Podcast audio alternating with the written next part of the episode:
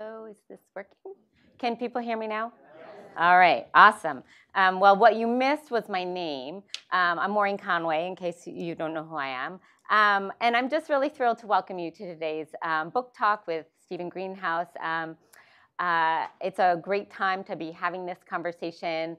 Um, I just want to say at the Economic Opportunities Program, we believe that all individuals should have the opportunity to work with dignity, to start businesses, and to build the lives and livelihood of their choosing. Um, we recognize that race, gender, and place intersect with and intensify the challenge of economic opportunity and economic inequality that we're struggling with in the country right now. Um, and we strive to bring that understanding to the work that we do in communities across the country to expand opportunity for all.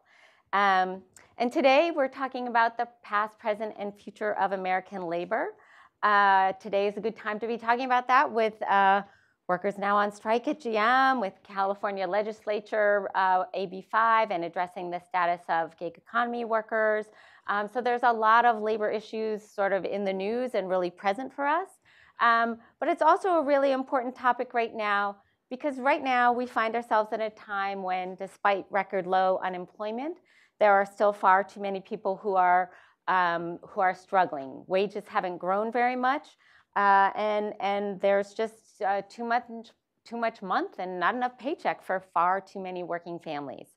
Um, we find ourselves at a time when the millennial generation is, is struggling, despite being the best educated generation that we have have had in this country. They uh, have lower earnings and less wealth than previous generations did at their age. Uh, we find ourselves at a time when many people are sort of just questioning the premise of the American dream that if you if you work hard, if you get a decent education, if you play by the rules, you'll be able to at least build a decent life. Uh, people are questioning whether that's still true, whether their their kids will in fact be able to do better than they can, and there's a lot of research that's uh, showing there's reason to have these serious questions about that. Um, there's people who are questioning whether they can ever even afford to have children. So we have a, a, lot of questions about work that are, that are really important, and people are really wondering kind of what's gone wrong. Uh, there's a lot of discussion of automation, of artificial intelligence, of globalization, and how those forces have been reshaping work, and those are important conversations.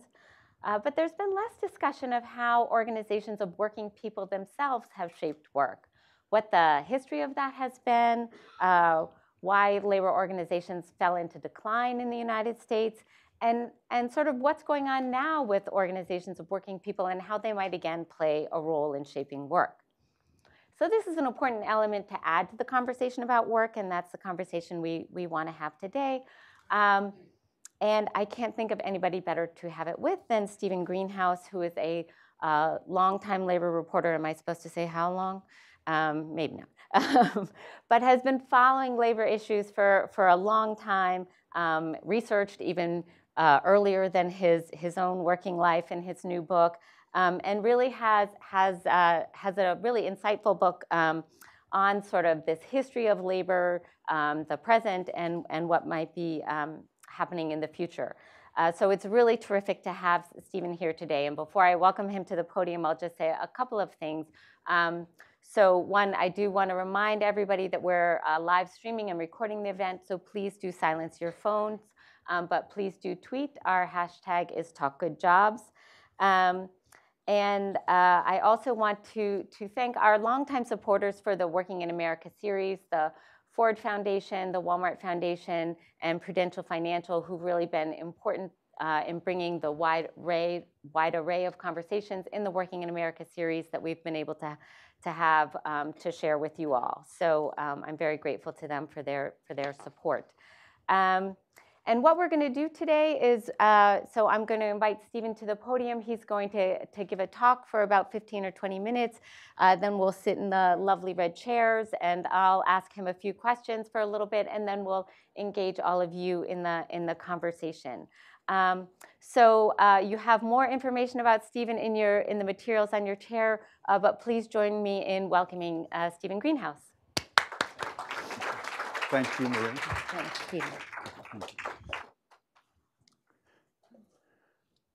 Thank you for that wonderful introduction, Maureen. Uh, very nice to be here. Uh, I'm honored that so many of you have come out on this uh, another fairly steamy Washington day. I, I, first want to thank the Aspen Institute for, for inviting me today, and especially to Maureen Conway and for the Institute staff for hosting me. And I want to thank the Institute for all the important work it has been doing for, ye- for years to help make workplaces across Amer- America better, fairer places for everybody, and to bring more dignity to workers as well. Uh, I want to be- begin by answering a question that many of you might have. I imagine some of you are wondering Greenhouse, how in the world did you manage to write a serious 400 page book when you seem to be on Twitter 24 hours a day? The truth is, I don't spend quite that much time on Twitter. When I was writing my first book, The Big Squeeze Tough Times for the American Worker, I generally chilled by playing hearts on my computer for an hour or two a day. But while writing this book, Beaten Down, Worked Up, I changed my strategy. I instead played Twitter for an hour or two a day. But I'll tell you, there's one big advantage of playing hearts over Twitter. When you play hearts, you don't have trolls firing back and calling you an enemy of the people or a communist or something anti Semitic or writing, How can we believe anything you say? You used to work for the fake New York Times. Yes, sometimes I too feel beaten down and worked up. Five or six years ago, when I was still at the New York Times, my editor at Knopf, Jonathan Segal, invited me to lunch one day, telling me he wanted to ask me something. Over some schnapps and pasta, he shared a concern with me. Young Americans know very little about labor unions, know very little about what they've achieved, and they don't really understand what it means to have unions and worker power so weak in, in a nation, in the United States. So he asked me, Can I, Steve, recommend anyone who, who could write a good history of labor? I told him, John, I'm no dummy. I know you're asking me, do I, Steve, want to write a history of labor? I told him that while I, as a New York Times reporter, did a lot of writing the first rough draft of history. Sometimes the draft had too many mistakes. Uh, I told him I wasn't a professional historian who felt comfortable taking a deep dive into archival material. As my wife will tell you, I'm already a total slob uh, when it comes to throwing away papers. And if I started bringing home archival material and original sources to our apartment, yikes, we'd probably get a divorce. Besides, I told my editor, John Segal, there are some very good comprehensive labor histories that have been recently published. Uh, Joe McCartin and Melvin Dubofsky have a, have a great one. Um, uh, Philip Dray wrote a very good book, There's Power in a Union, like an 800, 900 page history. Uh, I told my editor, John Segal, that I know a lot about the current situation for unions and workers. So he and I did some haggling. We didn't need a mediator. We did some negotiating. And we agreed I'd write a not overly long history of labor, about 200 pages. And then for the second half of the book, I'd really look at the current state of labor today. So in, in this book, I had three objectives. First, I wanted to write a highly readable book that explains the history of labor and the important things that unions have achieved. Accomplishments like the 40 hour week, safer workplaces, employer sponsored pensions and health coverage. There's much, much, truth to the bumper sticker unions, the folks who brought you the weekend. I devote a chapter to the uprising of the 20,000 in 1909. The uprising of the 20,000 was in a power worker strike in New York's Lower East Side, which was, to that time, the largest strike by women in American history. Those 20,000 women were not fighting for the 40 hour week, they were fighting for a 52 hour week. Many of them were tired of working from 7 a.m. to 7 p.m. every day. Sometimes they'd say during the fall and winter, They'd be at work before the sun came up and leave work after the sun went down, and they were frustrated, unhappy about not seeing the sun. So they did win their 52 hour week, and they did win something that was very important at that time. They won the right not to have to continue paying for the needles and thread they used while working. Sometimes they had to pay to rent the chairs they sat on. Sometimes they had to pay to, you know, for the water that they, that they used in the factories. a second aim of the book, I wanted to sound the alarm about a hugely important phenomenon that far too few Americans understand or pay attention to. And that is that worker power in America has fallen to a dismal low. I submit to its uh, lowest point since World War II and probably since the Great Depression. And I mean that both in the workplace and in politics and policy making. As a result of this decline in, worker power, lots of things are out of whack, making millions of Americans feel the system is deeply rigged. We saw how that played out in the 2016 election, election when an orange haired demagogue embraced the theme that the system is rigged. And we're now seeing how this administration is, day after day, rigging the system further against workers and in favor of the wealthy. Examples when, when the Trump administration rolled back the extension of overtime pay to millions more workers, the Obama administration uh, announced a fiduciary rule requiring Wall Street firms to act in the best interest of workers and retirees when handling their 401ks. Trump scrapped that rule. Uh, Trump has weakened, has sought to weaken safety rules for coal miners, has weakened safety rules for, for oil and gas workers. OSHA has far fewer safety inspectors than has been the case for years. Just and, and, and Trump's NLRB, in many, many ways, is making it harder to unionize. For instance, uh, you know, there's a push to have Uber and Lyft drivers declared employees rather than independent contractors. Both Trump's Department of Labor and NLRB basically issued uh, strong advisory opinions saying they should be considered independent contractors and, and not able to unionize. We'll talk about Assembly Bill 5 in California in a few minutes. Um, my book examines how the decline of worker power in the US has fueled decades of wage stagnation and caused income inequality, income inequality to be the worst it's been since the Gilded Age of the 1920s, the Roaring 20s, and how the decline in worker power has helped skew our system so that our politics and policy making are dominated by corporations and wealthy donors. John Kenneth Galbraith wrote about the importance of labor unions being a countervailing power to corporate power. Unfortunately, unions are not so much of a countervailing power anymore. Uh, worker power has fallen to such a low that the President of the United States has seen fit to name as our labor secretary a man who was long corporate America's top gun, its top lawyer, in fighting against new worker protections. If, if worker power weren't so weak, if worker power was strong, I can't imagine any president doing something like that. Donald Trump trumpets how great things are for workers now, but things aren't so great for workers. Wages for the typical worker, believe it or not, remain around where they were in 1973, 46 years ago, after inflation, after factoring in inflation. There's the famous chart that shows from 1946 to 1973, employee productivity and employee compensation basically rose hand in hand at the same rate. Since 1973, employee compensation has rose one-sixth as fast as employee productivity. So workers are not sharing nearly as much in their increased productivity and what they give to corporations. That was the case after World War II when unions are far stronger. Um, then there's a study that found that CEO pay has risen by 940% since 1978, going up more than tenfold, while worker compensation has risen only about 12%. So there's a real, uh, you know, the, the uh, ripple effects, the, the damage from uh, weakened worker power is very serious. My book's third objective so I, you know, have this depressing, you know, the first third of the book is really about the rise of unions and what they contributed. The second third of the book looks at the decline of unions, why they've declined, you know, the air traffic controller strike and how that was a disaster for labor, uh, how globalization weakened unions, how Scott Walker and his billionaire friends like the Koch brothers conspired, you know, worked together to really cripple public sector unions in Wisconsin. And, and I explain, you know, how unions have gotten so much weaker and what that means for, for typical Americans. And I didn't want to end the book on a depressing note, so the last third of the book really looks at models and strategies and proposals for strengthening worker power.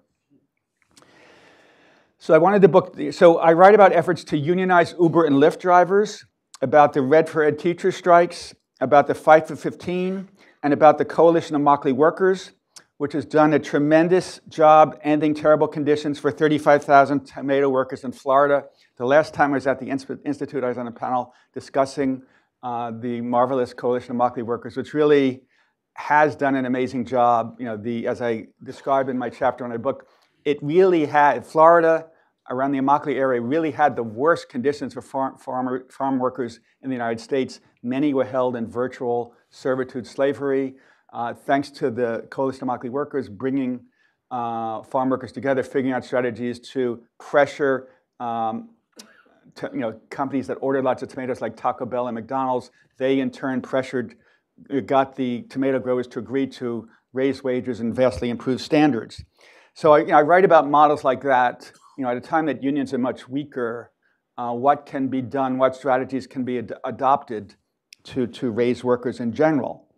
I also write about one of the nation's most impressive, most successful labor unions, the Culinary Workers Union in Las Vegas, which has gone from having 18,000 workers in the 1980s to 60,000 today.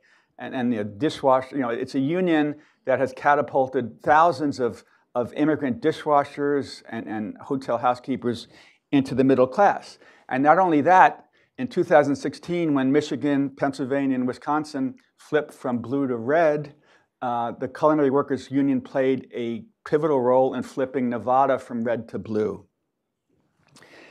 Um, so people often ask, well, say, you know, unions aren't very good, they're outmoded, what do they do for workers? Well, you know, various academic studies show that union members earn 14% more than comparable non-union workers after adjusting for education, age, and other factors. And that 14% uh, was more like 20, 20, 20, 25% decades ago when unions were much stronger. 75% of unionized workers participate in employer-sponsored health plans compared to 49%, 76% to 49% for non-union workers. 83% of union members have an employer-sponsored retirement plan, while just 49% of non-union workers do. And unions, people don't realize, often help close, reduce the gender pay gap. Women workers in unions are paid on average 94 cents to the dollar paid to unionized male workers. That hasn't totally closed the gap, but it's much better than for non-union women workers who earn 78 cents to the dollar compared with non-union men. African American union members earn on average 16 0.4% more than comparable non-union black workers. In my first book, The Big Squeeze, Tough Times for the American Worker, I focused on what I call one disconcerting disconnect. Forgive me, I like alliterations. In the first decade of this century, corporate profits and the stock market kept climbing to new records while corporations kept squeezing down wages, cutting back health and retirement benefits, offshoring jobs, making jobs more precarious, pushing workers to work harder, just making good jobs worse jobs. Sadly, that disconnect has very much continued this decade. Too many, many corporations are going like gangbusters, and workers are still not close to getting their fair share. I think that's playing out with the GM strike that began this morning. In my new book, Beaten Down, Worked Up, I focus on another disconcerting disconnect. Gallup just found, uh, a recent Gallup poll issued last month, month just found that unions have a 64% approval rating, nearly the highest level in 50 years. That's gone up 16 percentage points in the past uh, 10 years, which is a very big increase.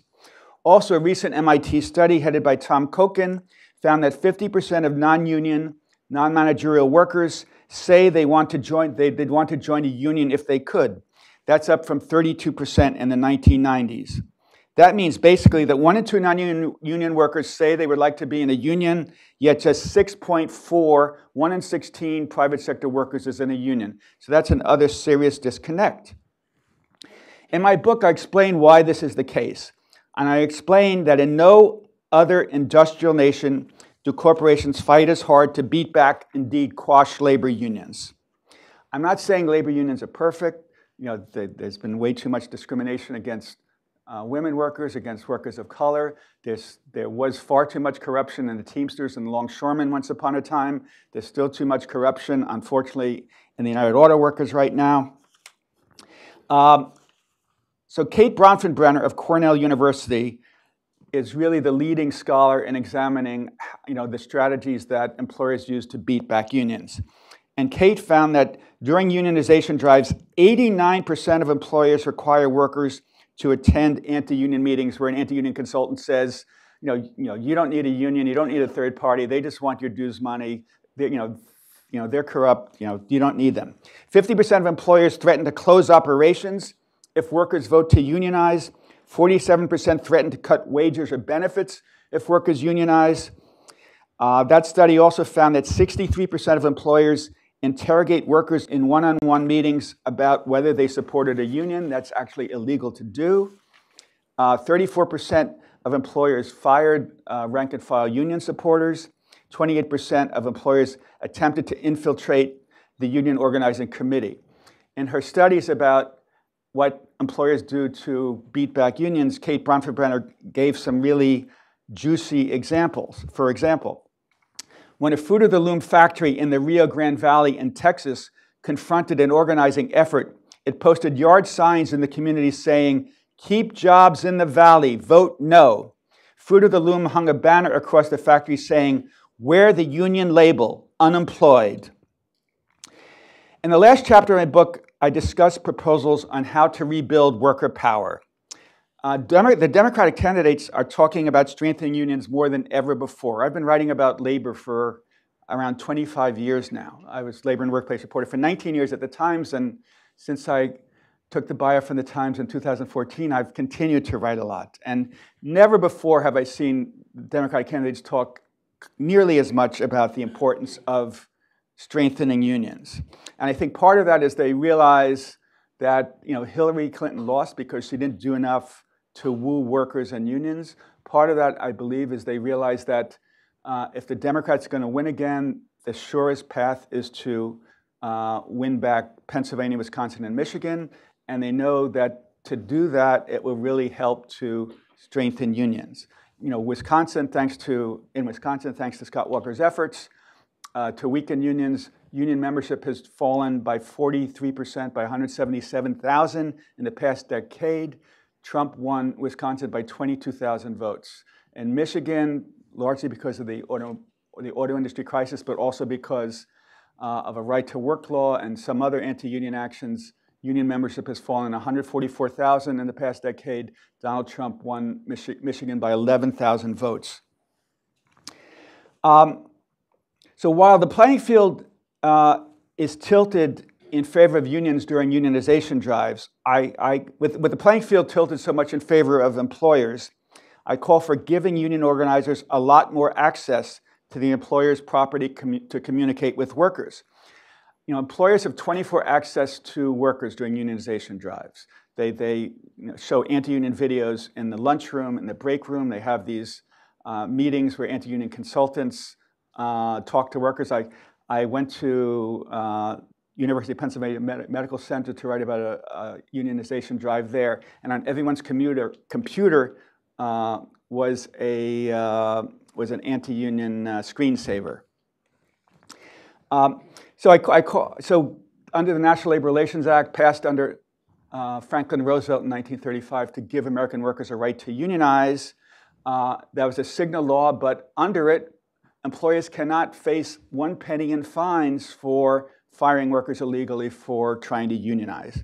So a lot of the candidates are saying we need stiff penalties uh, when unions fight illegally against unionization drives.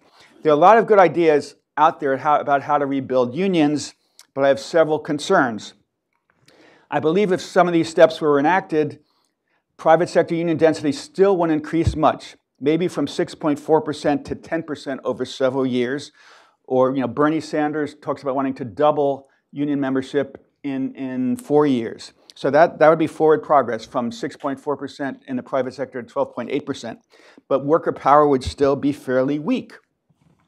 That's why Mary Kay Henry, president of the SEIU, said in a major speech last month that we need to go beyond these proposals for labor law reform and go directly to industry wide or sectoral bargaining. In a story I did for the New York Times, I wrote about an example of sectoral bargaining. In Denmark, where there's industry wide bargaining for fast food workers, McDonald's workers average over $20 an hour, and that was at a time a few years ago when McDonald's workers in the US averaged about $8 an hour.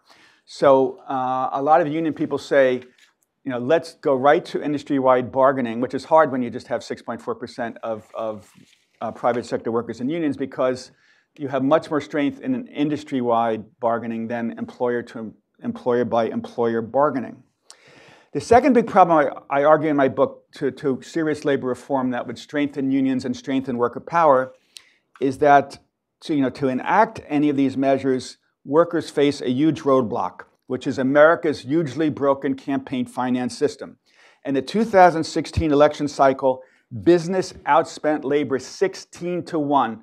Corporations donated $3.4 billion, while unions donated $213 million. Uh, according to the Center for Responsive Politics, a, a nonpartisan group, every year corporations spend around $3 billion in on lobbying in Washington, while unions spend about 48 million, 160th as much. So there's little wonder that many lawmakers seem vastly more interested in giving $1 trillion in tax cuts to corporations when corporate profits and the stock market were already at record levels, and why, corporate, why lawmakers in Congress are doing so little to raise the minimum wage, even though the minimum wage hasn't been raised in over a decade, the longest it hasn't been raised since 1938 when the federal minimum wage was first established. I think everyone who hopes to lift America's workers, I think that every American who cares about building a fairer economy and fairer nation needs to focus far more on fixing our broken campaign finance system.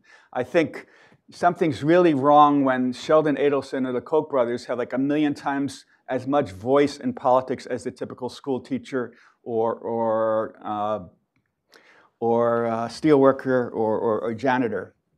I like to end on this point. Corporate executives often say that we don't need labor unions, that corporate America and its human resources departments will make sure that workers are taken care of.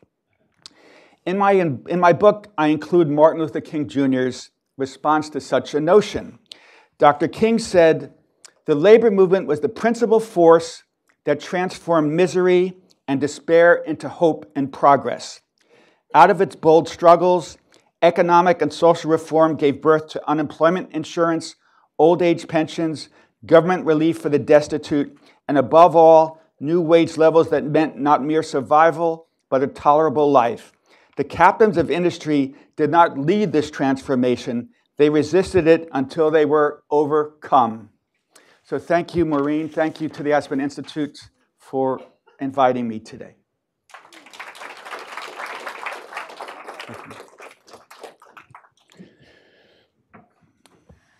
Well, that was terrific. Thank you, Thank you. so much. Um, and I think uh, I'm, I'm going to start with uh, I, I feel bound at this point to, to say um, the Aspen Institute is a nonpartisan organization.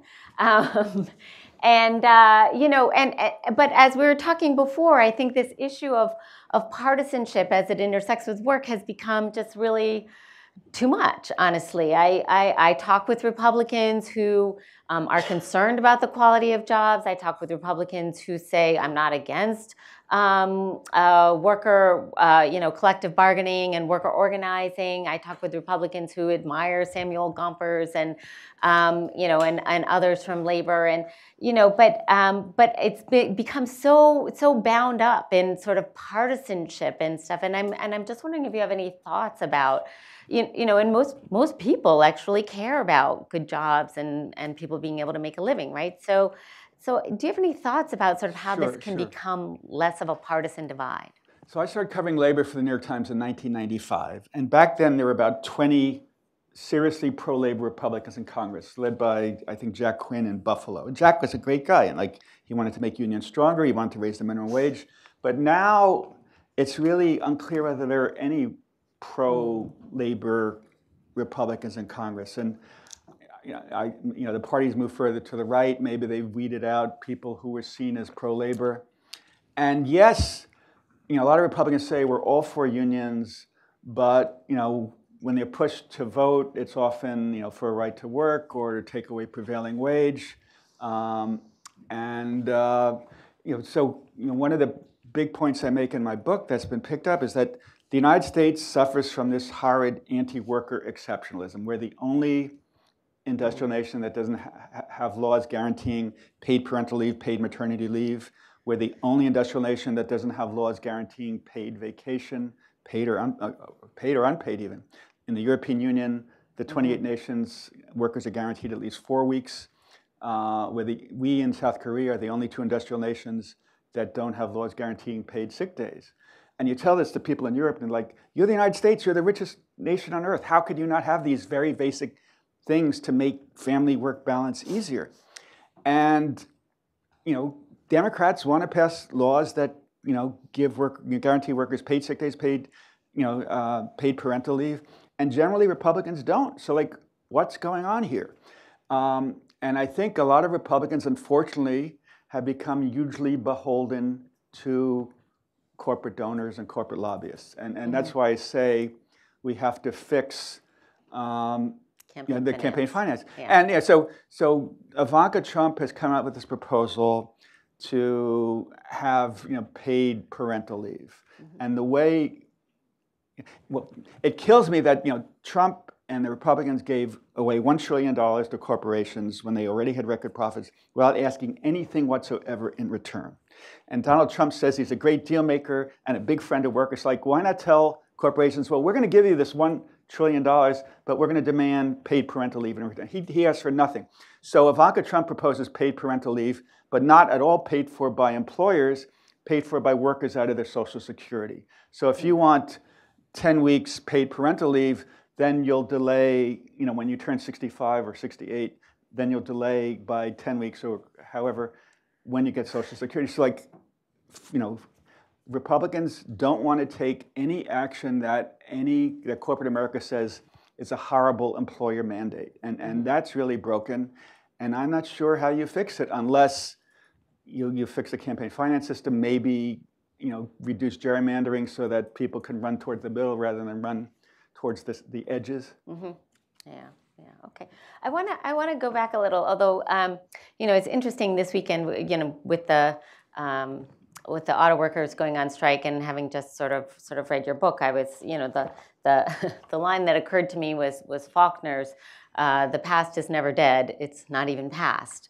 Um, and I'm curious what you thought in terms of the similarities of this site. I mean, you know, sort of that was sort of the the the home of the the great sit down strike and and all of that and sort of how do you think about sort of what was what are some of the similarities and differences kind of then and now that's a very good question so i didn't think the G, the uaw was going to go on strike against gm um, but you know so yesterday the day before we we really learned they're dead serious about doing it i think part of it is you know, workers are feeling, you know, the wind at their back recently. Hmm. Uh, you know, the teacher strikes really opened people's eyes that, hey, collective worker power, collective worker action uh, can get very good results and win huge community support. There was this, the strike earlier this year by 30,000 stop and shop workers where, you know, Elizabeth Warren, uh, Beto O'Rourke, Pete Buttigieg, you know, a lot of the candidates went up there to picket, picket with them and they saw, you know, you know the UAW and other labor people saw that you know we get lots of public support, we get lots of political support, and I think that influenced the GM workers. And I think you know they're very fed up that GM. You know, it's amazing. It's, GM has fewer workers in the U.S. now than Ford and Fiat Chrysler, which is like because GM is always the largest American right. corporation. That really opens one eyes. So I think you know a lot of the auto workers are like fed up that GM has moved so many jobs to Mexico mm. and China and elsewhere and it closed the Lordstown, the huge Lordstown plant, which is making the Chevy Cruze, while GM continues to make the Chevy Cruze in Mexico. So that's one level of answer. Another is, so you know, when there's a strike at GM, that historically is a big deal, and I and I devote two chapters in my book to two famous famous uh, landmark strikes at GM. One is the Flint sit-down strike of 1936-37, which many people say was the most important strike of the 20th century, where GM, then the nation's, the world's largest company, for years, you know, crushed the unions. You know, it, helped get police on horseback to literally beat strikers. It had, you know, hundred, you know, had many, many spies to uh, infiltrate union efforts. Mm-hmm. And you know, 2,000 workers in the dead of winter in Flint, Michigan, went on strike for two months, and managed to get the world's most powerful company to sit down and agree to unionize. And that really began the huge wave of unionization in the late 1930s and during World War II. And then, you know, the great Walter Reuther, in my mind, the greatest labor leader of the 20th century. I have a chapter about him. And you know, there was a huge GM strike right after World War II. Workers were fed up about um, wage freezes during World War II, and this huge strike by 175,000 workers. 49,000 workers now. Back then it was 175,000. They went on strike for uh, nearly four months, 112 days. And, and GM was so upset by the strike that in the, in the next round of negotiations, it negotiated a landmark deal called the Treaty of Detroit that gave workers, in effect, a 20% raise after inflation over five years and gave workers the best health coverage and pensions of any unionized workers in the nation. That, again, more than anything else, really went far to create the middle class. Hundreds of other employers copied that. Mm-hmm. So, so this, so this, you know, the UAW, GM is much smaller comparatively. The UAW is much smaller comparatively. But again, I think people pay special attention when there's a UAW strike against GM. And my sense is the UAW is kind of calling the question on continued outsourcing of jobs, kind of influenced by Donald Trump, like it's time to stop that. And, and the UAW also is quick to say, when GM went bankrupt in 2009, we gave all sorts of concessions for it to get back on its feet. And now, when GM has profits of $8.1 billion, it's, it's not rewarding us enough. Yeah, yeah. I think it's interesting that also, you know, I, I wonder about this one though. So the other the other one I was thinking about when I was looking at the the UAW strike, I wonder about whether they really do have the same level of sympathy as sort of the teacher strikes, right? Right, so the teachers, question. if you look at teachers, you think like Everyone loves I- teachers. Everybody, everybody loves teachers. I am dismayed that my kids' teachers have to have a second job, right? I think about how that actually influences their ability as teachers, as well as sort of, you know, sort of. Um, so, and and I'm curious, you know, so there's a couple of things that I that I think about with that. One, I'm I'm curious if you think that that that sort of idea from the teacher strike that people started to to hear that a little bit, like if you want your teachers to do a good job, they need to have a good job, kind of thing. If you think that that's that's ingrained in. Um, uh, but but also, I'm wondering if if it's just more that um, work like teaching and healthcare and things are the the work that we have. We don't have as much industrial workers, so I'm wondering if that also limits people's ability at this point to sort of relate to UAW strikes. Not as many people know people who work in work in manufacturing.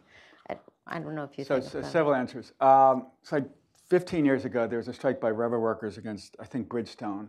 Maybe 5,000 workers that went on for like six months.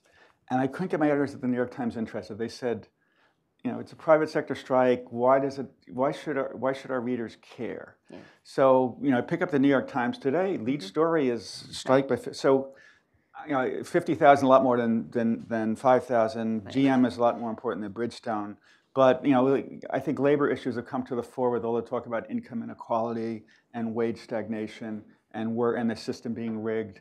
So I think that's one thing. But, but you're right, a lot of people don't feel they know industrial workers the way everyone knows mm-hmm. knows and loves teachers. You know, if you asked me three, four years ago, how's labor doing, I would have said it's kind of dead in the water. You know, it was slowly going down. It was really set back by Donald Trump's victory. You know, you know, union leaders really thought that Hillary was going to win because they were going to deliver Wisconsin, Michigan, Pennsylvania. That didn't happen. And you know, I think the teacher strike, you know, like came out of nowhere. Man.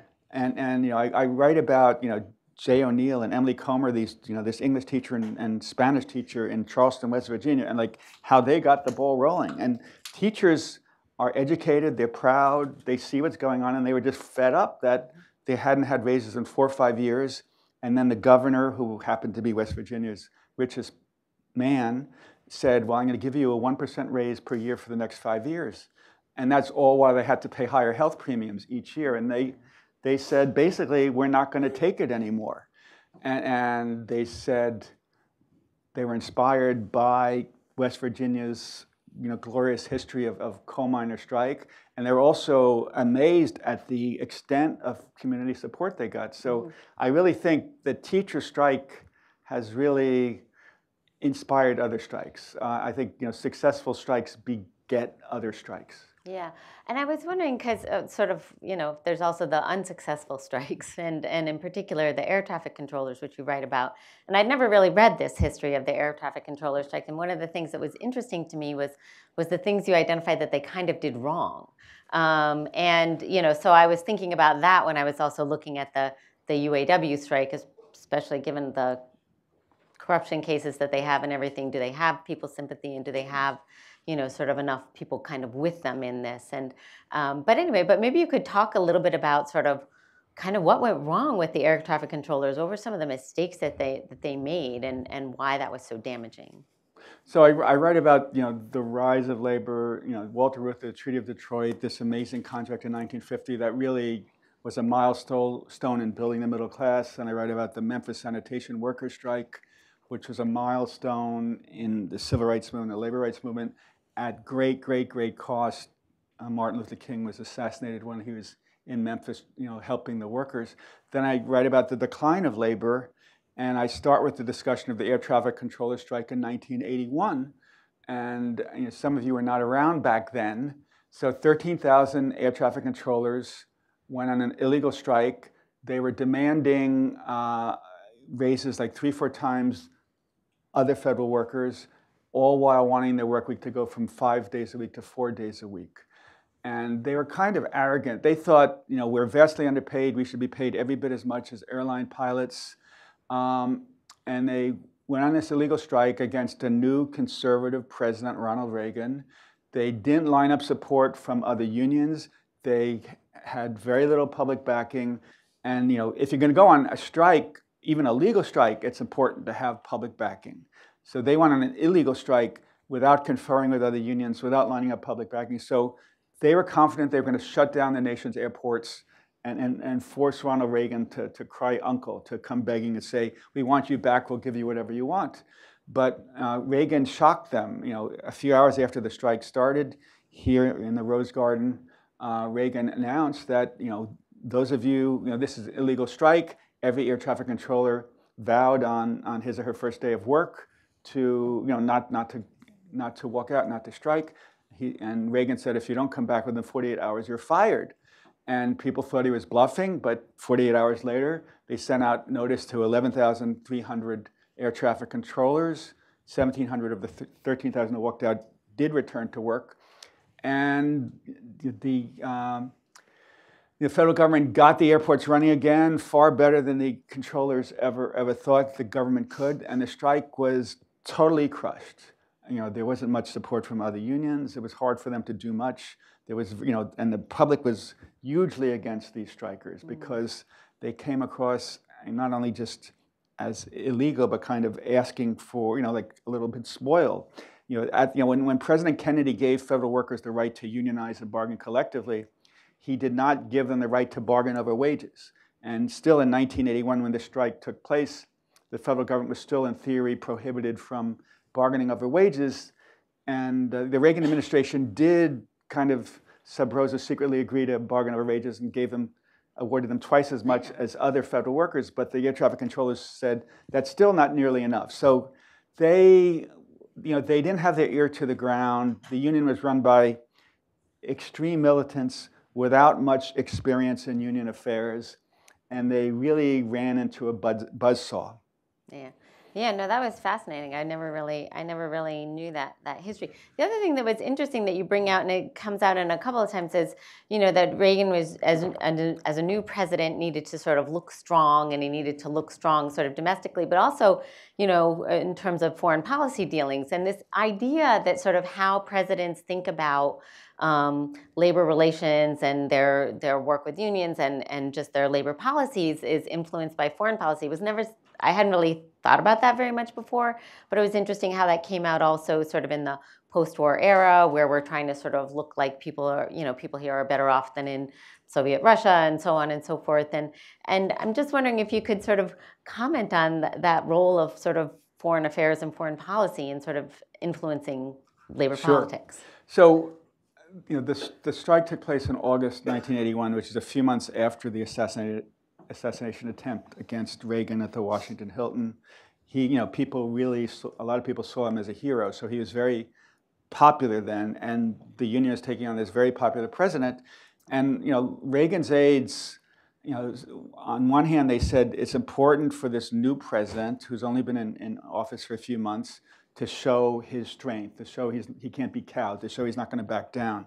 So I think you know to show the Soviet Union this, to show other leaders yeah. this, and I think it was important to them for to have Reagan hang tough also, Maureen, you know, a lot of Reagan aides were very conservative and not, you know, and really disliked unions. I don't think Reagan disliked unions so much. People forget he was president of the Screen Actors Guild. He led, as president of that guild, he led them out on, on their very first strike. But there were some Reagan aides who like wanted to zap unions, and they were more than happy to take down the air traffic controllers, and, and they they helped push him. You know, there was a big push after he fired them, like six months later, a year later, well, you know, grant them amnesty, let's rehire them. And these folks said, no, no, no, no, we have to show that we're hanging tough. Mm-hmm. Yeah, yeah. So I, I, um, so I, uh, I, I, wanted to go back a little bit to the sort of the, the king and the Memphis sanitation workers, but I'm going to back my way into it because, um, you know, I'm thinking about this and, and, you know, I remember some of the, this history and I sort of came of age in the, in the 80s and, um, uh, you know, and and that did really have, I think, an influence in sort of how people learned to think about unions, right, and union members as being spoiled, as you as you mentioned. And then, you know, when I sort of started first doing my my professional work in the early '90s, working in communities across the across the country with sort of nonprofit organizations that are trying to help low-income people get to better jobs and, and all of this kind of thing. I, I ran into a lot of organizations that really did not like unions, right? And one of the main reasons was because they're keeping our people out, right? So unions were racist, were sexist, were were, were not welcoming to communities of color and to, to low-income groups in general. And so, you know, I think that this, but, you know, they have this sort of mixed history. Then there's this sort of history with the, with how Martin Luther King had a not perfect relationship, but a relationship with with labor. And you know, I'm just wondering, sort of how you know, do you think there's sort of lessons learned within the labor movement from from that, and and sort of how would you kind of kind of characterize their their history in terms of in terms of being inclusive? So, you know, it's no secret that you know labor movement was not usually inclusive early in its history. And you know, one of the things I learned while you know doing research for this book was that you know, the great Samuel Gompers could be, you know, said some really racist things, especially against immigrants from China. And I also learned that he was one of the main forces in the enactment of the Chinese Exclusion Act of 1981. And, and, you know, and, and you know, the AF, you know, a lot of unions in the AFL-CIO, especially construction unions and railroad unions, you know, were just totally segregated. And another great labor leader, A. Philip Randolph, who headed the uh, Brotherhood of Sleeping Car Porters, kept pushing the AFL-CIO to like, you know, expel segregated unions, and he was urging George Meany, who was head of the AFL-CIO in the 1950s and 60s, like, you got to get tough, you got to get tough, you got to expel these guys. And, and, and at one point, Meany lectured, you know, lectured uh, A. Philip Randolph saying, who are you to speak for the nation's Negroes? Like, and, you know, A. Philip Randolph was, you know, he tried putting together a March on Washington in the 1940s to pressure Franklin Delano Roosevelt to agree to integrate the defense industries. And he persuaded Roosevelt to do that. This is 22 years before the 1963 March on Washington. And, and it was A. Philip Randolph, not Martin Luther King, who was the main organizer of the March on Washington. And, and uh, Randolph, it was A. Philip Randolph who really got Harry Truman to agree to integrate the armed forces generally. And um, so you know, I think unions really learn their lesson. And, and, and so you know, Martin Luther King Jr. was a huge supporter of labor, but sometimes he'd go speak to the. And on one hand, he'd say, you're too segregated, and I'm pissed off at you, Mr. Meany, for how you've treated A. Philip Randolph. On the other hand, he said, you know, labor, you know, unions can't get any, anywhere without us, you know, African Americans, and we blacks can't get anywhere without unions. So he realized the importance of unions. And you know, in, in, in uh, you know, 1967, 1968, he launched this, pair, this poor people's movement. He said the Civil Rights Act were good in winning political rights for, for blacks, but didn't do nearly enough to lift blacks economically. So he launched this poor people's campaign. And he was really, you know, working very hard to set that up. And then the Memphis sanitation workers went on strike. And I, you know, I profile a sanitation worker whom I interviewed at length, Elmore Nickelberry, who's now in his 80s. And he talked about, you know, um, you know, he, you know, he, he, you know, he was a captain. He served in South Korea during the Korean War. He was a captain in the army. He comes back to Memphis in 1953, and everyone's still calling him boy. And I quote him saying, I was treated with more dignity, with more respect in South Korea than I was in, in, in, Memphis. And he got a sanitation job, and his bosses always called him boy. And if they came in five minutes late, they might be sent home for the day. And they would, you know, go into people's backyards and pick up these tubs of garbage that they'd often put on their head or, or, their, or their backs, and the tubs would have holes in them, and the garbage juice would, you know, seep down their bodies and they'd go back to the garages at the end of the day. And there are no showers. You know, they're Memphis, you know, you're working in 90, 95 degrees. It was crazy. So they went on strike. And it was, you know, a really a strike for dignity. You know, I am a man. And Martin Luther King, who was really focused on this Poor People's Campaign, realized what's happening in Memphis is part and parcel of what I'm doing. And he became very involved in the sanitation workers' causes and gave some astoundingly moving speeches and tragically was assassinated while in Memphis. Yeah. And finally, because the, the mayor of Memphis was a trillion percent ever recognizing a union. And it really took the assassination of Martin Luther King to get the city council to say, hey, this is a disaster for Memphis, for our image, and we better settle this strike. Yeah, yeah, no, that's a really, that is such a powerful, powerful story. Um, I mentioned earlier that we pay attention to race, uh, place, and gender. So I'll ask the, the gender question because I think, you know, some of the earliest leaders, so, and this is sort of a gender and sort of a history question too, because I think, um, so one, I think one of the, I, I will just say, I, I, don't think we learn, I know I, I did not learn much labor history in, in school or, or anything like that. Um, I didn't I didn't really learn who Frances Perkins was until I started going to the Frances Perkins building at the Department of Labor, right? So, um, so I, you know, I was I was pleased to see. Um, uh, the Von Drehle book around around the uh, about the Triangle Shirtwaist Fire um, assigned to my daughter in high school uh, this great. year, so that was awesome. Um, that's a uh, wonderful book, David Von Drehle's book on the Triangle Fire. So, um, uh, but one of the, you know, one of the real leaders, like, you know, you learned about sort of all of these women garment workers and how sort of courageous they were, how active they were, how much sort of a lot of that early labor movement, women were so so crucial to people like Clara Lemlich. And um, so I'm just wondering if you can talk about sort of the role of women a little bit in in labor history and kind of um, whether what's happened with with that. Sure. Yeah. Thank you. So in this book, I devote a lot of pages to the role of women in labor history, and and you know. You know, in the back of my mind, you know, my editor at Knopf said, write a book that college students, college professors will want to assign and college students will want to read. And I really focus a lot on you know, these leaders and what they were doing when they were young and, and how they exercised their agency and courage to really you know, move things along and how they made historic changes.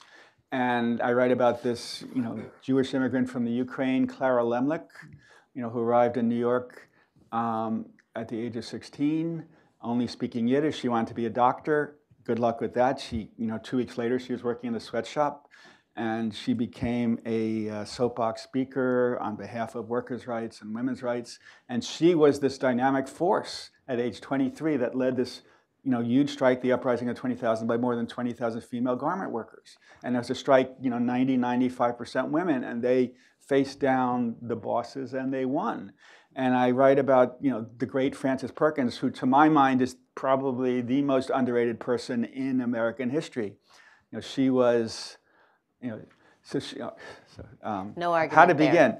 uh, you know, she went to Mount Holyoke. Her parents, you know, wanted her to be a teacher. She taught at this fancy girls' school north of Chicago, Ferry Hall. On weekends, she spent you know, with Jane Addams and Hull House in Chicago. She got really swept up with helping the poor and helping workers, and she said, That's what I want to dedicate. To her parents' chagrin, she said, That's what I want to dedicate my life to. Her next job was in Philadelphia, helping you know, working women, which often meant uh, immigrant women from Europe and African American women who were tricked who were told they were going to get a good job, but they were tricked into prostitution. And then she you know, went to New York and became head of the New York office of the, of the National Consumers League, which originally was an anti-slavery group that sought to boycott uh, goods, you know, cotton goods and sugar goods made, you know, made with slave labor. And you know, she was having tea with a friend on Washington Square when the Triangle Fire broke out, and she ran over and actually witnessed the workers jumping out of windows to their death. And she was named uh, by uh, you know, to head this investigative commission to, to really figure out how to ensure that there are no, no, no other fires like this ever before. From that, she becomes labor commissioner for then New York Governor Al Smith. Then she becomes labor commissioner for his successor, someone named Franklin Delano Roosevelt. So she's his right hand during the when he's governor when during the depression, and she leads these innovative, the country leading efforts for for uh, you know, uh, you know, uh, you know, aid for you know laid off workers, and and and and you know, she's pushing for unemployment insurance, and Roosevelt's elected president, and he offers her position of labor secretary, which would make her the first female cabinet member in the nation. So you know, little little Frances Perkins goes into Roosevelt's house on East 65th Street in Manhattan, and Roosevelt says, you know, I'd like you to be labor secretary, and she says, I'll agree only if you accept these conditions that you push for Social Security, that you push for universal health coverage. I think you, people have heard about that issue. That you push for a 40 hour work week, that you push for a minimum wage, that you push for restrictions on child labor. And, and, and, and, and, and laws on unemployment insurance. So everything she demanded, except universal health coverage, was enacted into law. And, and, and you know, she was you know, the behind the scenes hero in, in, in making this happen. And, and I quote Collier's magazine saying, it shouldn't be called Roosevelt's New Deal. It should be called Frances Perkins' New Deal. I mean, she was, she was amazing. Yeah, yeah, she really was. Um, so if anybody had, doesn't know enough about Frances Perkins, Kirsten Downey has an excellent biography yeah. of her that I And, and then more recently, I write about you know a labor leader in California, Maria Elena Durazo, and and you know she was the daughter of mm-hmm. farm workers, you know extremely poor you know, she was one of, you know, 11 children. You know, when she was very young, her five-year-old brother died. Her parents, farm workers, couldn't afford to take him to a doctor. The priest had to do a collection to pay for the burial. Uh, you know, she, you know, got very involved in labor. She founded this group, the Los Angeles Alliance for a New Economy, that has done wonders building alliances between unions and the community and environmentalists. And, and she became head of the Los Angeles Federation of Labor. Now she's in the state senate in, in uh, in California. She was just elected, and it's foreseen that in four years she'll be Senate Majority Leader. So, like, these are amazing stories about what. You yeah. know, so I'm going to come to you all for questions in, in just a second. I'm going to ask you one last question, and I'm glad you brought up uh, brought up LAANE um, because I was really I really think that they're just a fascinating organization as we think about sort of who's kind of responding to people's felt needs in communities now, who's thinking about connecting. You know, I think one of the things that's really interesting about them, um, I'll, I'll, go ahead and say our jargony word, intersectionality, right? But they connect sort of issues of environment to issues of work, and they connect sort of like this whole range of issues that do connect to work to um, to sort of how they engage the community and sustain that engagement and use that as sort of a, a new way forward. So I'm just wondering if you could comment on them. And I know you were talking with sure, Roxana sure. this morning, so it should be a little. Fresh. So so in the book, I really tried to examine some very successful models to build worker power, and one was the Culinary Union in Las Vegas, which you know has gone from 18,000 to 60,000 workers, and really has done a marvelous job in raising, you know, what are typically low-wage jobs, you know, catapulting these people into middle class. I look at the Coalition of Immokalee Workers, which has done a great job lifting farm workers. Um, I look at Kaiser Permanente, which by many measures is the nation's most successful labor management partnership since this partnership was formed in 1995. It's gone from having 57,000 union members to 123,000 union members, and management and labor work very closely together to improve service, to improve efficiency, to you know, figure out ways to raise wages. There's a big labor dispute there right now, unfortunately. And I also devoted a chapter to this terrific group, Los Angeles Alliance for a New Economy, which Maria Elena Durazo, who was head of the Hotel Workers Union in Las Vegas at the time, and her husband, Miguel Contreras, who was head of the Los Angeles Federation of Labor and was like a genius at organi- organizing and political organizing. When people ask, how did the state of Ronald Reagan and Pete Wilson flip from red to blue? You know, the untold story is that Miguel Contreras mobilized, you know, a lot of the two million immigrants, uh, you know, Hispanic immigrants, Latino immigrants who moved to Las Vegas, made them a political force that flipped politics in Los Angeles and Los Angeles County, and that went very far to flipping Sacramento. So, so um, Miguel Contreras and Maria Elena Durazo realized that unions, you know, California was a very anti-union state, so they realized that unions are not strong enough, so that if we want to achieve some of our goals, we really need to find partners to leverage our power.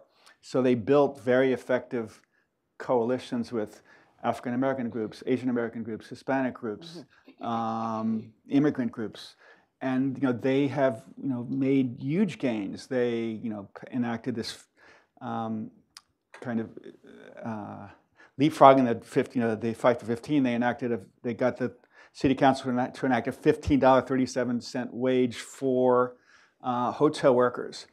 A lot of Los Angeles government agencies were very segregated. A lot of construction projects in Los Angeles were very segregated. And LAANE played a huge role making sure that these projects hired, you know, African American workers, Latino workers, Asian Asian American workers, you know, and, and played an instrumental role. You know, of course, San Francisco was going to pass a $15 minimum wage, but Los Angeles, where the cost of living is a lot less, LAANE played a big role in getting them to enact a $15 minimum wage. Um, you know, Los Angeles Alliance for a New Economy really invented something that's become quite prevalent called community benefits agreements. Um, there was a huge project in Hollywood, and that project included the Dolby Theater, where the uh, Academy Awards are presented each year. And Los Angeles Alliance for a New Economy and the city councilwoman from there, Jackie Goldberg, basically told the developer, you know, if you want to build this huge project, you have to agree to certain worker-friendly things. You have to hire a certain number of like low-income people from surrounding zip codes. You have to agree not to fight a union. You have to agree to pay a living wage. And, and you know, the developer said, we don't want to do that. And, and then LAANE got his friends in the city council to say, unless you agree to this community benefits agreement, we'll deny you, we'll get the city council to deny you permits, we'll get the city council to deny you the 90 million in subsidies you're expecting. And they set up this whole idea of community benefits agreements that Yeah. is now done in dozens and dozens of other cities. Yeah, it's really spread. Um, I want to invite people to join the conversation. Excellent. I have lots of questions. So, um, Bert, Ray. Okay, I'll take. a- I'll take. I'll take. Go one, two, three, and then uh, you can respond. And um, we have a microphone. So, why don't you just? Thank you. Um, You haven't mentioned anything about the government agency that's supposed to uh, facilitate uh, elections and things for uh, unions, the NLRB, and I'm wondering if you could talk about their role and why it seems to function less well than it used to. Didn't I say in my opening remarks I, a little I thing want about to the take. I want to take Okay. three, and then Okay, okay. just so we can let Okay. more people get get questions in. I wanted to hear uh, what you thought of what was going on with Volkswagen in Tennessee, where uh, flipping the script from the usual uh, elected officials running interference on behalf of corporations, the parent corporation actually said, We'd be happy if there was a union in our plant in Tennessee because we'd know who we were talking to, and we have good labor relations in all our other factories in other places in the world. And the legislature actually threatened the corporation that if they came in too heavy on the side of organization, they would withdraw the state subsidy for the continued production of the plant. And I thought it was just one of the weirdest things I had ever seen. I'm sure you have some insights into it. Yeah, and then right here. Yes, uh, you've spoken about the beneficial aspects of unions. Did you also, in your book, speak about the corruption that's existed and what effect that had, especially in New York City, within, yes. Don't forget New Jersey. trash New Jersey. yes, and what effects that has had on the general aspect of labor unions and their relationship to um, adding more union members. Okay. Yeah, got NLRB, Yes, Volkswagen, right. Union So- corruption. So I'll, I'll get to that. So I have a chapter called uh, Labor's Self-Inflicted Wounds, but I'll, I'll get to that. Uh, so on the NLRB, um, I- I've been thinking of writing a story about how the Trump NLRB, National Labor Relations Board, kind of is the umpire during unionization elections, and it can set rules that make it harder to unionize or easier to unionize. It's a five-member board, and the president generally appoints three members from his party and two from the other party. And so the Trump Labor Board has taken many steps to make it harder to unionize. It's, you know, it declared that, you know, Uber and Lyft drivers should be considered independent contractors without a right to unionize and not employees. It's going to take away the right of graduate students to unionize. It's made it harder for like McDonald's franchisees to be declared joint employee employers, which will make it harder to unionize. It's looking at a rule to bar workers from being able to use their corporate email to discuss unionization issues. I mean, it's it's moving very aggressively to uh, make it harder to unionize. Then, Mr. Ray, good to see you. Uh, very good question. So, um, what happened in Tennessee is just bizarre. So, Volkswagen, uh, you know, a German company has co-determination. You know, workers have nearly worker representatives have nearly 50% of the members on the company's supervisory board, and in Germany, it's considered a very pro-worker company. And here in Chattanooga, in the first unionization drive in 2014, Volkswagen really remained very neutral and said, we're not going to oppose unionization. And that drove Tennessee lawmakers bat, whatever, feeling, you know, crazy. and they said, you know, this is going to hurt our reputation, our, our you know, all-important business image if this important company unionizes.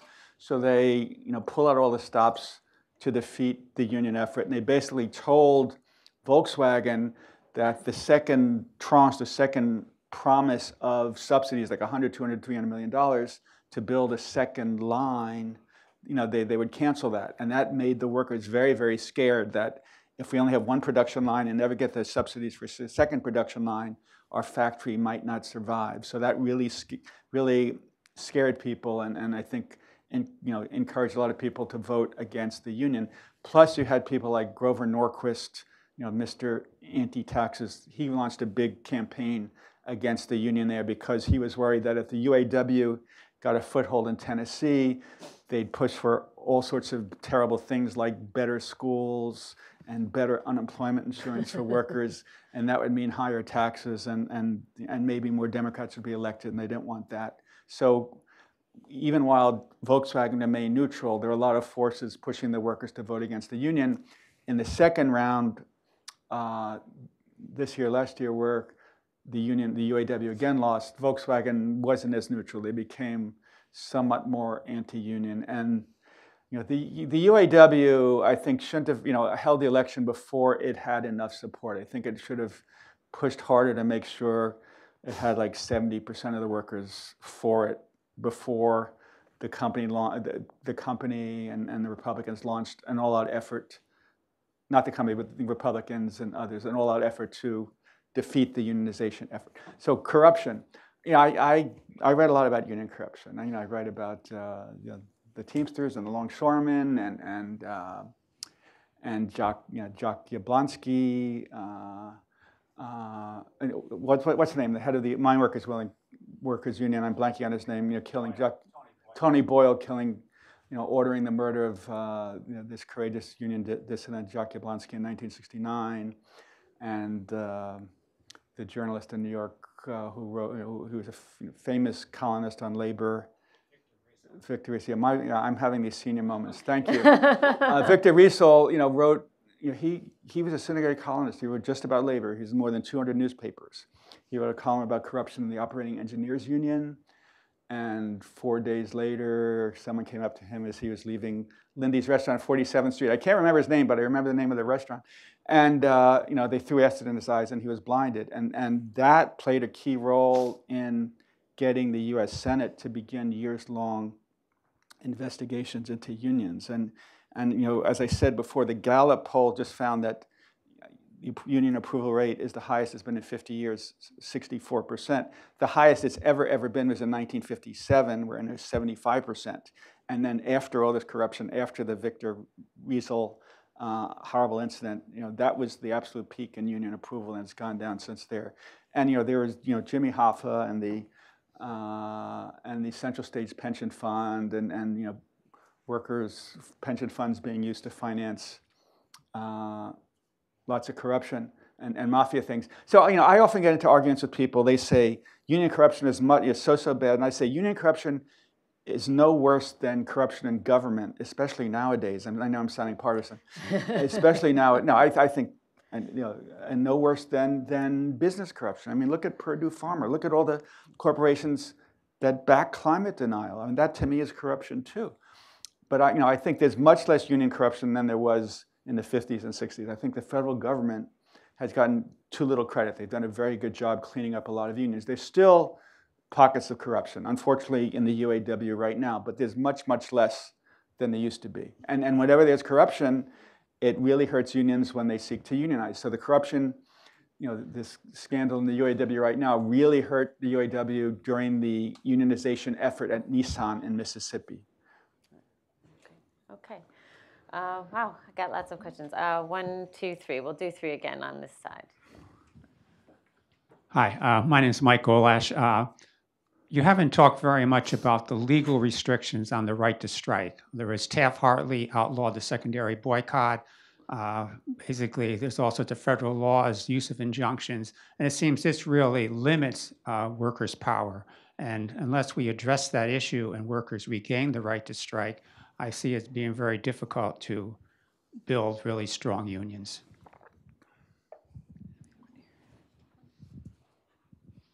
Hi, I'm Ann Guthrie, and um, Are you a granddaughter? a great no, maybe. um, so I've been working in workforce development for the last decade, and I guess as a millennial, I haven't really focused on unions very much. I mean, they're always in the back of my mind, but more, more often I'm focused on policy on minimum wage and and breaks and and protection for workers, and less on the union end of doing so. I'm wondering now that you know the focus has shifted, and I, I want to learn more about it um, what can we learn about unions who have made in the past who have become too powerful and maybe done some more harm than good not on the corruption end that's obviously bad but um, public unions in, in california some of the consequences of that is cities are going bankrupt you know like what can we learn about can a union be too powerful and how can we use that today for to, to learn lessons Okay. And Hi, Tim Noah from Politico. Um, I'd like to follow up on the partisan point because um, I, I, don't think there's any question that certainly at the level of leadership, the Republicans are the anti-union party and the Democrats are the at least marginally pro-union party. Um, and I think that has been self-evident since Reagan's presidency. Uh, and yet, in the last election, we saw very weak support for Hillary Clinton among union households. I think uh, uh, uh, she actually had only a minority of white union households, or maybe it was white uh, union members. Um, so my question is, uh, why don't union members uh, vote their union interest? So, thanks. Tim. So, on secondary boycott, you know, the Taft-Hartley Act was passed in 1947 uh, after the largest wave of strikes in American history in 1946 that helped sweep Republicans into power for the first time in, Congress since the 1930s, and they quickly passed some anti-union actions because they thought unions were too strong, speaking of partisanship. And, and, and they, it was passed over Truman's veto. And part, and part of that effort to weaken unions was they banned secondary boycotts. Now, as someone who wasn't alive when there were secondary boycotts, I've never really gotten a good sense of how powerful a weapon they were. A secondary boycott is if you're, uh, say, in a contract dispute with a supermarket, you could also order a boycott against a trucking company, stop me if I'm wrong, that delivers to the supermarket. And, and by making life difficult for other companies that work with your target company, that was a very powerful weapon. and, and Congress said you can't do that anymore. Um, the Grape Boycott was a secondary boycott. It wasn't boycotting the growers directly. It was like ordering a boycott against supermarkets. But, it, but because farm workers are not covered by the National Labor Relations Act, they were allowed to do secondary boycotts. So, you know, some of the presidential candidates, Bernie Sanders in his labor platform is saying we should restore secondary boycotts. I don't, I, it would certainly help unions. I'm not sure how much it would help. Might help a lot I, I, because I, I, I never really studied how effective secondary boycotts were. But, I'm, but I take issue when you say there's no right to strike. There is a right to strike, you know, but you know, we are the only industrial nation that allows strikers to be replaced by you know, permanent replacement workers, which really weakens the ability to strike. Um, are unions sometimes too powerful? You know, it, you know, uh, it depends on whose ox is gored. I mean, certainly some mayors in California or in New York City will say the policemen's union, the state troopers union. You know, you know, I will agree that some, you know, pensions are too rich and cities can't afford them, and that there were mayors and governors who thought, I don't want to give a 10% raise now because that's going to really squeeze my budget now, but I'll promise generous pensions 30 years in the future, which will hit another governor and mayor. And I think a lot of them just didn't understand the, the actuarial math about how it would really bite back in 30 years. So one, you know, you know, some people say it's unfair that unions can contribute to, you know, mayoral elections or city council elections or school board elections, and they elect friends, so that they they're kind of sitting on both sides of the table. And I'm sure there are instances where that happens. You know, it's, you know, it's something that my my friends get mad at me when I say I was at my 40th high school reunion like 10 years ago. And um, there are all these friends from high school who like had taught for like 35, 38 years. This is in New York. And they're, they retired with like uh, pensions of 70, 75%, you know, multiple of 2% per year times 35 or 38 years. So they might have made 100,000, maybe even more if they had masters and were teaching in Great Neck or something. So they had pensions of 70, 75, 80,000 dollars. That's pretty good. And, and if you live another 25 years, that's 2 million. And I'd say maybe that's, maybe that's too rich. And friends of mine get very mad when I say that. But you know, that's, that's, you know, that's a lot of money. Yeah. Uh, so, you know, and, and some people say certainly, you know, sometimes the steel workers at their prime, the order workers at their prime, uh, the, some construction workers, carpenters, they made a lot of money. And, and I think that was one of the things people resented about unions, that there was a real blue collar elite. And, and that angered some people. But, you know, the wage premium for steel workers and order workers isn't nearly as great as it was, say, in the 1970s. Now, Tim, uh, good question you know, I, I got into huge arguments with my wonderful wife and wonderful daughter, saying I don't think Hillary Clinton is the best candidate for the Democrats. I, you know, I didn't think Bernie Sanders was going to win, you know, would have won either. But um, I thought, you know, Joan Williams, you know, professor at UC Hastings, wrote a wonderful article just a few days after the election saying Hillary's big problem is she's not seen as a candidate of workers, she's seen as a candidate of the professional class, of lawyers and Wall Street folks and Hollywood celebrities and, and high tech engineers. And, and I think people felt that. And, and Trump, who, I'm sorry, I think, you know, I follow, you know, I'm from New York. I followed Donald Trump for 30 years. I thought he was very dishonest 30 years ago. I thought he was a huge narcissist 30 years ago. I thought he was a huge comment 30 years ago. He hasn't changed. So um, I think he conned a lot of workers in, you know, Wisconsin, Ohio, Pennsylvania, saying, I'm going to fight for you. I'm going to bring back all the jobs. I'm going to stop plant closings. And I think a lot of them bought that. A lot of them really didn't buy it. They thought this guy, you know, is sort of full of it, but at least he, unlike Hillary, said, you know, shows that he cares about our issues. And, and you, know, and maybe you could assign one of your people to do this. To, you know, I haven't seen anyone do the definitive piece about why and where the unions fell short in Wisconsin, Pennsylvania, and, and, and Michigan you know, the unions say, well, you know, we did our best in those states. I don't think they did. And no one has really, you know, gone deep into the weeds to explore that. One, one yeah. surprising thing yeah. we do know is that the, uh, the third party vote among union households was off the charts. So it right. really was an anti-Hillary Yeah, and, and, and you know, in the primaries, a lot of union members voted for Bernie over Hillary, and and a lot of them thought neither Hillary nor Trump were good for them, and they voted for Jill Stein, which you know, that's something else that needs to be investigated. Her ties to Putin, but we won't go there. uh, I mean, that's also very mysterious. Um, Okay, I thought there were a couple of questions. So one, two, and then we'll close out. Hi, uh, I'm John Russo, uh, and former director of the Center for Working Class Studies at Youngstown State, and now at the Kalmanovitz Initiative uh, at Georgetown. Uh, I want to ask Steve a question that we've been talking about for about five or six years, and that's about the term precariat. We, we've had. I, I've come around on that.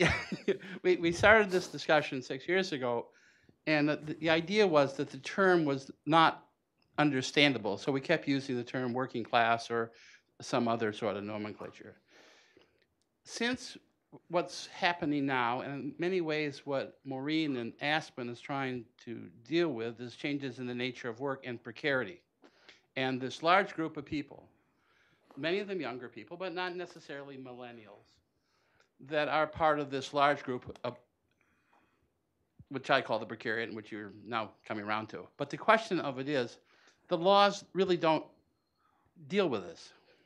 The National Labor Relations Board is no help in this area because the whole nature of employment's changed. And I just wondered if you talked anything about that in the book itself.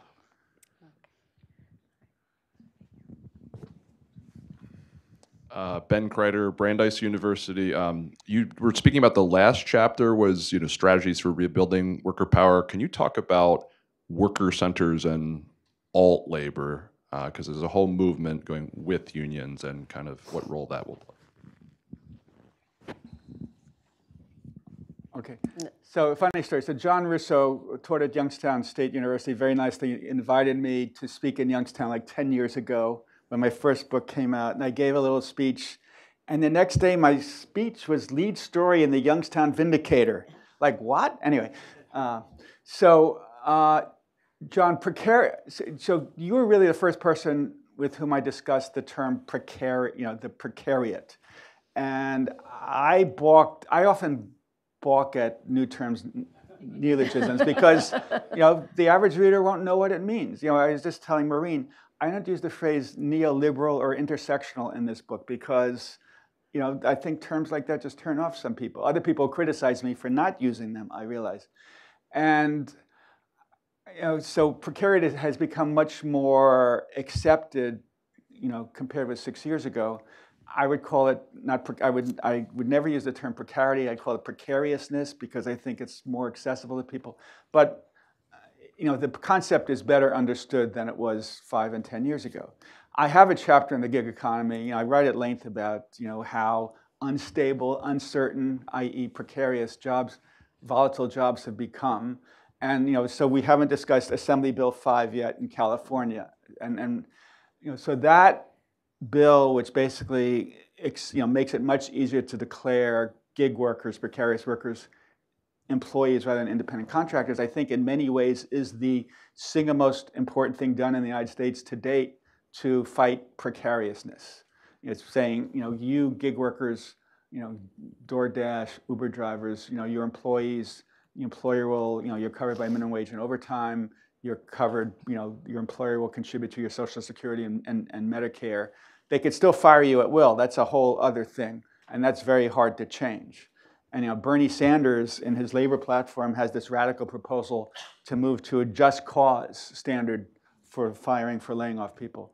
But it's, it's hard to fix, you know, it, it's hard to fix. And, and you know, in Europe, you know, where there are employment contracts and they've moved to, you know, non, you know, hiring people without employment contracts, you know, that's become far more popular because employers feel much more willing to hire new workers when they don't feel constrained by employment contracts. Uh, we've seen a lot of that in France and Germany. Ben Kreider, thanks. Um, no, so I write about, you know, the Coalition of Immokalee Workers and the Los Angeles Alliance for a New Economy. Why did I write about them? And I devote full chapters to each of them. I was looking for the two most, what to my view, were the two most successful worker centers in the, in the country. And I was going to write about the Workers' Defense Project in Austin, which is also great, but the book is already somewhat long and you can't do everything. So I thought the Coalition of Immokalee Workers is a great model because they've improved standards vastly for farm workers only through the private sector without, you know, without getting government to do anything for them. You know, they, they have Walmart and, and, and Trader Joe's and McDonald's as their enforcement mechanism. If a tomato grower uh, allows violations, then Walmart and Trader Joe's will stop dealing with them. So like, it's a really fascinating model to use some of the world's most powerful corporations as your labor enforcement mechanism. And then on the other hand, the Los Angeles Alliance for a New Economy has also done an amazing amount. It's really been an amazing ideas factory for not, not only developing pro-worker ideas, but seeing them through to fruition. And they, unlike the Coalition of Immokalee Workers, generally work you know, 98% by pushing public sector levers, and they've been phenomenally successful. And the Workers Defense Project in Austin, which has you know, done a very good job improving standards for construction workers in, in Texas, especially immigrant construction workers. And Texas had the highest fatality rate for construction workers in the nation. You know, they use both private sector, you know, levers, you know, pressuring Apple at its billion-dollar construction project to force its developers to do a better job, and using the city council as a way to pressure developers. But I don't have, I don't write about 50 different worker centers. I, I really, you know, wrote about some of the very best.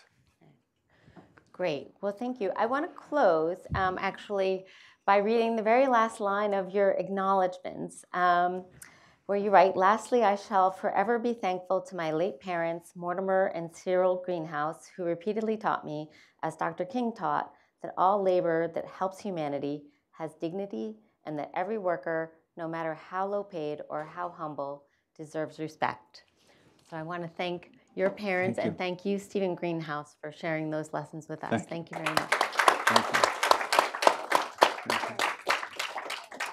So I also want to say that uh, we have books for sale outside. Um, Stephen is able to stay for a while to, to sign books. I encourage you to buy the book. It's really a great read. I also encourage you to come back on October 4th. We'll be talking about the making of a uh, what a making of a democratic economy with our friends from the Democracy Collaborative. So, uh, talking about ownership issues and all of those kinds of things. So, please join us for that. And thank you all so much for, for being here today. Thank you.